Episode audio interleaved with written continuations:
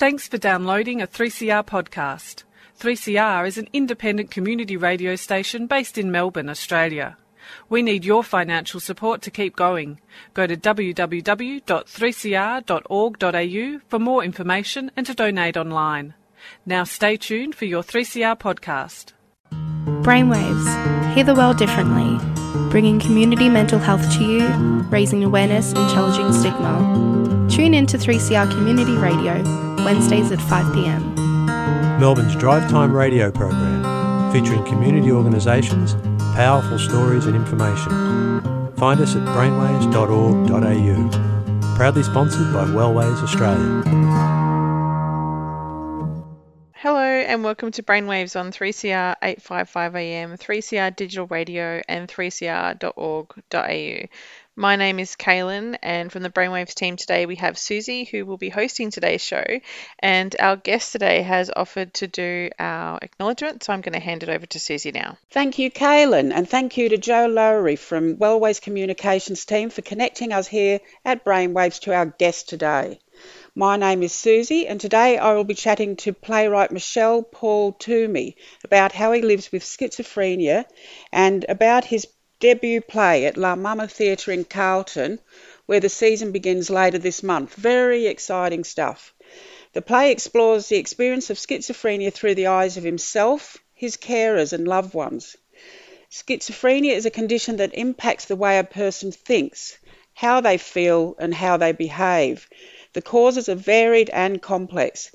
It is fairly common and can affect people when they are young. The symptoms can be both psychotic and non psychotic. However, with good support, people who develop this condition can live very fulfilling lives.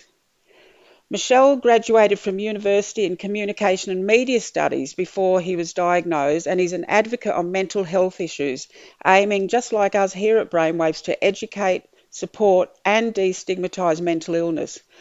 Michelle works to put a human face on psychosis, particularly important as conditions like this are so misunderstood and often unsympathetically portrayed in society and the media. Hello, Michelle, and welcome to Brainwaves. Oh, it's great to have me here on Brainwaves, Susie. Um, I'm going to say the acknowledgement to country. Oh, great. We would like to acknowledge that this episode was created on the lands of the Kulin Nation, land of the Wurundjeri people, and we acknowledge them as the traditional owners of land which was never ceded. We pay respect to their elders, past, present, and emerging, and all other Indigenous and Torres Strait Islander peoples. Michelle, before we hear your story, um, can you tell us a little bit about this upcoming play and what dates it airs. We'll go into further details at the end of the show, though. All right, great, Susie. Uh, my first professionally produced theatre play is at La Mama in North Carlton, and the play is called Little Brother Big Sister. Mm. Our season runs from Tuesday, May 25th to Sunday, May 30. And uh, like to welcome, I'd like to invite every one of your listeners here today to come along to the show. And I have very clear objectives about the play.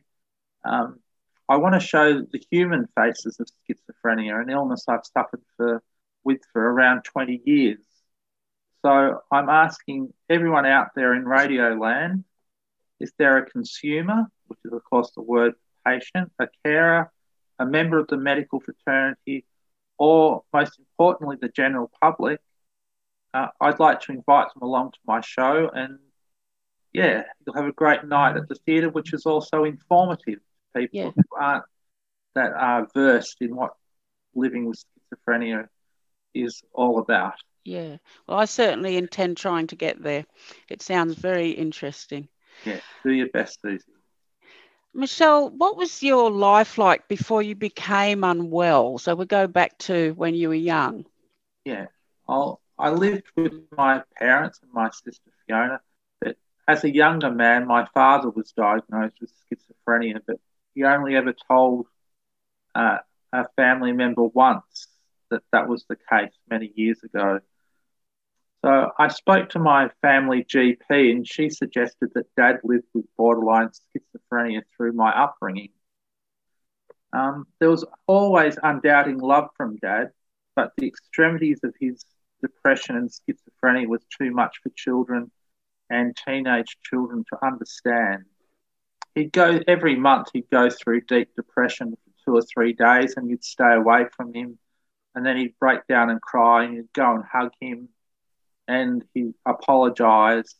That's like when I was a kid. So I've lived with schizophrenia since I was like a young child. And so I lived with schizophrenia through my upbringing and my dad's behavior. Like he, he'd be scared that bosses find out that he came home from work early, or he'd give nicknames to the neighbours that were derogatory. He was a lapsed Catholic, but he was also very colourful and intelligent in his language, and that's where I get my love of, especially theatre, developing theatre characters. I can look back at my dad and say, well, you know, you've given me a lot as far as a writer goes. And as a scholar, I did very well in my VCE and I got into communications at RMIT. During that time, I would study for three days. I would do homework for one, and then I'd go surfing down at Bells Beach three days a week. So I wasn't that dedicated to my studies, but I knew that I had to pass, which I did. So my first professional job was as a journalist for Tracks Surfing magazine, which is quite a, it's known as the surfing Bible in Australia.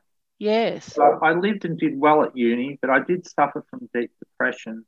And my only way to escape the family home was to go surfing. And that's what I did throughout university. Yet looking back at, at family life, there was always an underwriting psychological trauma in the family home that I couldn't escape from. Yeah. Um, your dad would would he have been treated? Like, was he on medication? I'm wondering. No, no. I, yeah. I've written that he was on the hair of the dog. Do you know what the hair yes, of the dog is? Yeah, yeah. When you have a drink the night, when you wake up in the morning, you have another drink. But as a as a professional businessman, he held down a job our entire, entire lives. Yeah. And he has to be respected for that. He just brought his problems home, which you know didn't need to happen. Yeah, it, it must have been very challenging both for him and for all the family. Um, uh, yeah, yeah, that's true. Thank you for saying mm. that, Sue. Um, Michelle, how old were you when your life changed? I was in my early 30s, and I wouldn't say my life changed. My mm. life continued, but the composition of my mind changed. Yes. In the sense that I started to become paranoid of people for no logical reason. Yeah. And I started hearing voices, which are obviously medically known as auditory hallucinations. But um, a retired Dr. Tony, who I play golf with, I'm quite an avid golfer, Susie, he said to me the most difficult thing treating people with schizophrenia is having them accept that they have schizophrenia. It's taken me over 15 years to accept that fact that I do have schizophrenia. But now I'm busy with the theatre play I said to Tony, the retired doctor, look, I've got a lot on my plate. And he said to me, Oh, you'll be all right now. You're busy with the theatre play, but as long as you have time to play golf, you'll be all right. Mm, very good. Um, do you ever go surfing?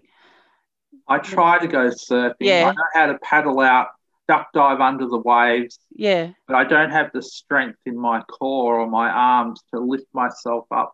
Yeah off the surfboard. So I can go out there and and ride the waves quite well, but I ride my surfboard like it's a boogie board. Yes, okay. It means that you don't stand up when you're yeah. on the wave.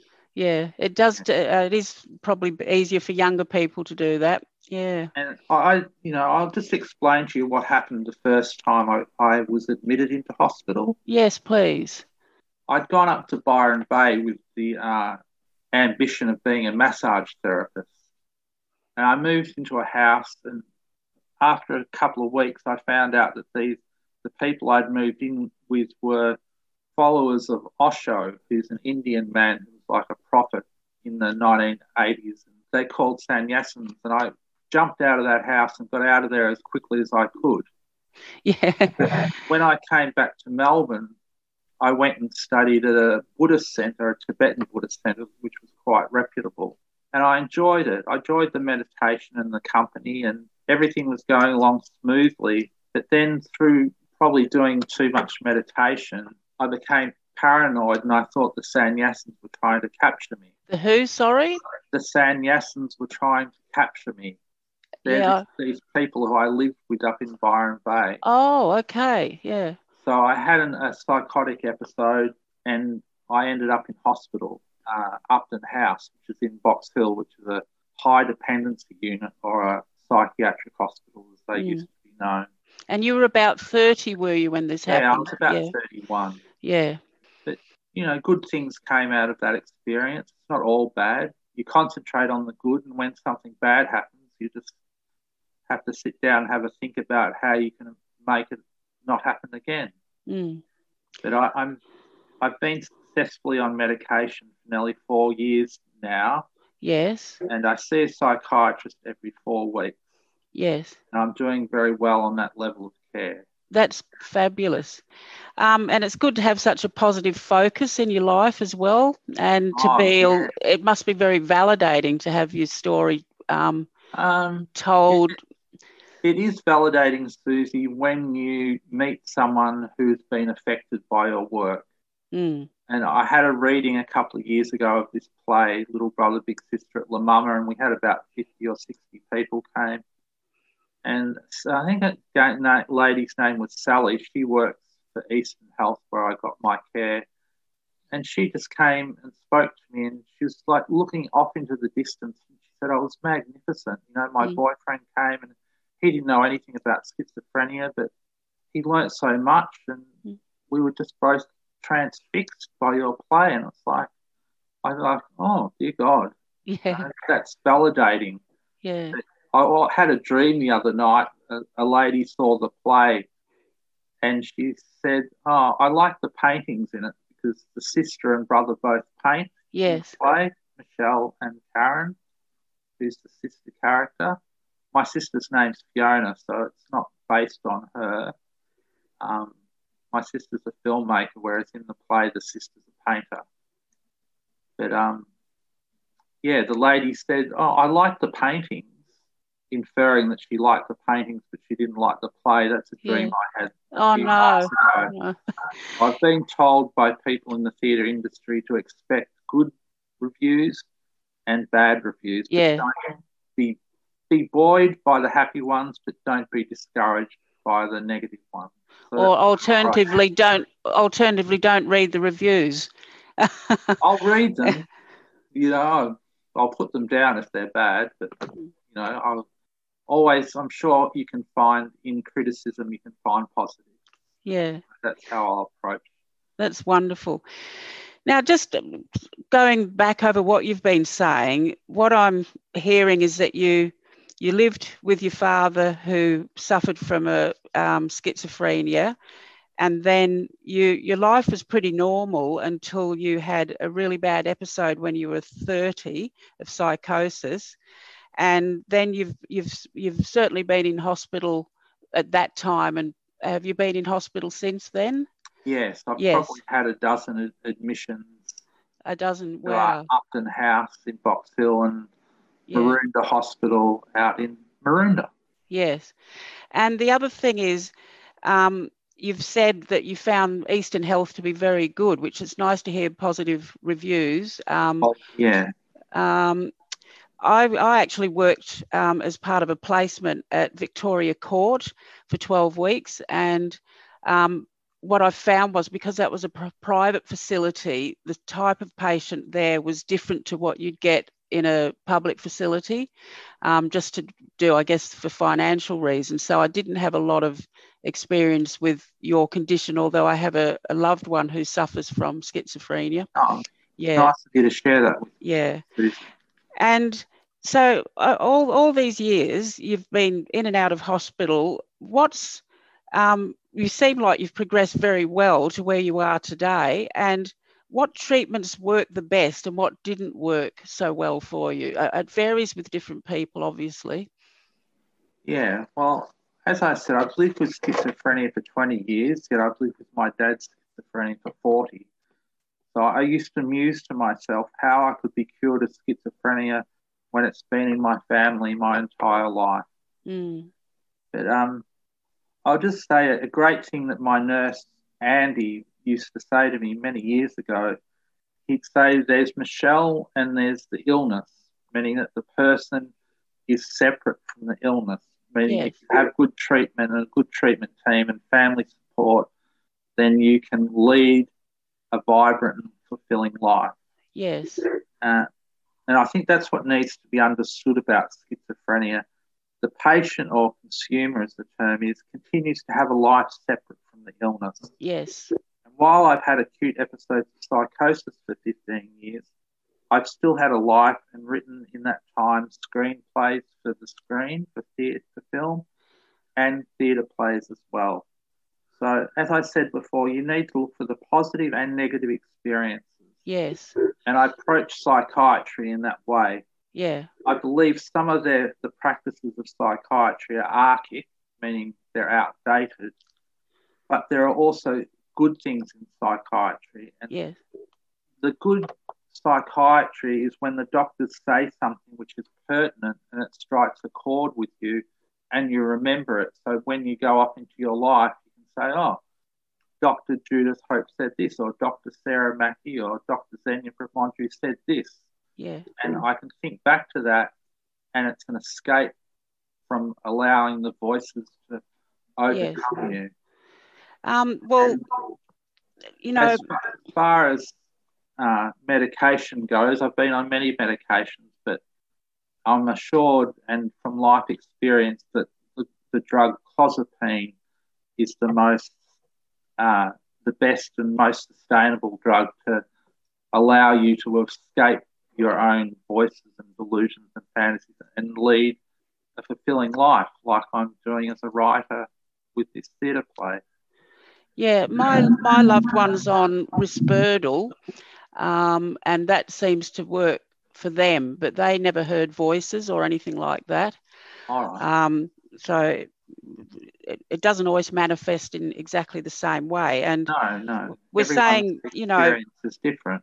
clearly medical and psychological help they're key parts of treatment but i'm gathering from you that you've had a lot of social support and social and community support is vital isn't it with um, this condition really to I, I have to say, being a recipient of the National Disability Insurance Scheme has really helped me. that's great yeah and Oh, how what sort of supports do you get with that I have an arts mentor through the NDIS. Uh, her name's Tanya Smith. She's a multidisciplinary uh, performance artist, and she's also got a background in uh, arts, working in the arts for people with a disability. Mm, And Tanya and I meet, you know, once or twice a week, and we sort of go through what I have to do, like whether it's applying for a grant or doing an interview like this today, or or starting a new project. She really helps me find a foundation in living an artist or a writer's life, which she does immaculately with a good sense of humour and a quick wit. yes So, you know, we have a great rapport. And I couldn't have got here today talking about a theatre play that's being performed without starting work with Tanya. And I, I've had Tanya for coming up to two and a half years, I think. We've had our relationship as far as mentor and mentoree through the NDIS. So again, that's a social support more than a medical support, or but it's obviously a psychological support as well. Oh, yeah. yeah. It's just a support, it, it- Yeah. whether it's psychological, medical, or social. yeah, rather than break it down in those terms, it's, it's a great support for Yeah. life. yeah, Those terms that you brought up, I, I bundle into this idea of life. yes, I, I love phil- philosophically living an artist's life. yeah, It's um, when I started work with Tanya, I wanted to learn about the business side of art, and that's what I've done from staging a reading through to getting a show put on professionally to you know interviewing it. It gives me a lot of confidence, and I hope it it allows me to live a life where I don't regress into, you know, suffering from delusions and fantasies. Like I still hear voices, but I don't listen to them to the Yes. extent that I did and create ideas in my head that I know what's going to happen as far as the future goes and things along So- those lines, which which I show in the theatre play someone with schizophrenia suffers and deals with. Mm. So you've sort of got you've got um, a box of strategies that you you're able to use, remembering what the um, support people have said to you and that sort of thing that you can pull out when you feel that you're not as well as you should be. Yeah, it's Yeah. I'm sort of into philosophy in a great way because it's practical to someone. You know, the idea, the problem with schizophrenia is that it's such an individualistic experience Yes. that you can't relate to other people. So this idea that I've written a play about schizophrenia where I can relate to other people really turns the coin from a head to a tail or from a tail to a head. And it's something that people don't expect. A lot of people wouldn't expect people Yeah. with schizophrenia. Like I was, when I did have my last episode coming out of it, one of the doctors asked me, you know, how long can you concentrate for when you're writing? And I said, oh, five or six hours. Wow. Just like looked at me and went, no, no, no, no, no. I'm writing down in my notes you're completely deranged and psychotic. But how can you concentrate for that length of time? But you know, it's, just a skill, and it's a skill that I love. And Yes. yeah, it, n- the experience of schizophrenia, the best therapy I've had is something called acceptance, acceptance and commitment therapy, Yes. where you sit in a room with five or six other people who have the same diagnosis, and then there's a psychiatrist and a trainee psychiatrist, and you talk about your own experience and you give emotionally your life story to these other people, and it makes everyone sort of nod their heads and smile and have a laugh, Mm. and you know, it creates a very warm atmosphere. And I, as I was talking about good psychiatry, there was a doctor in there, and he sort of stopped before he said something and thought, should I share this with patients? And he did share it. Mm.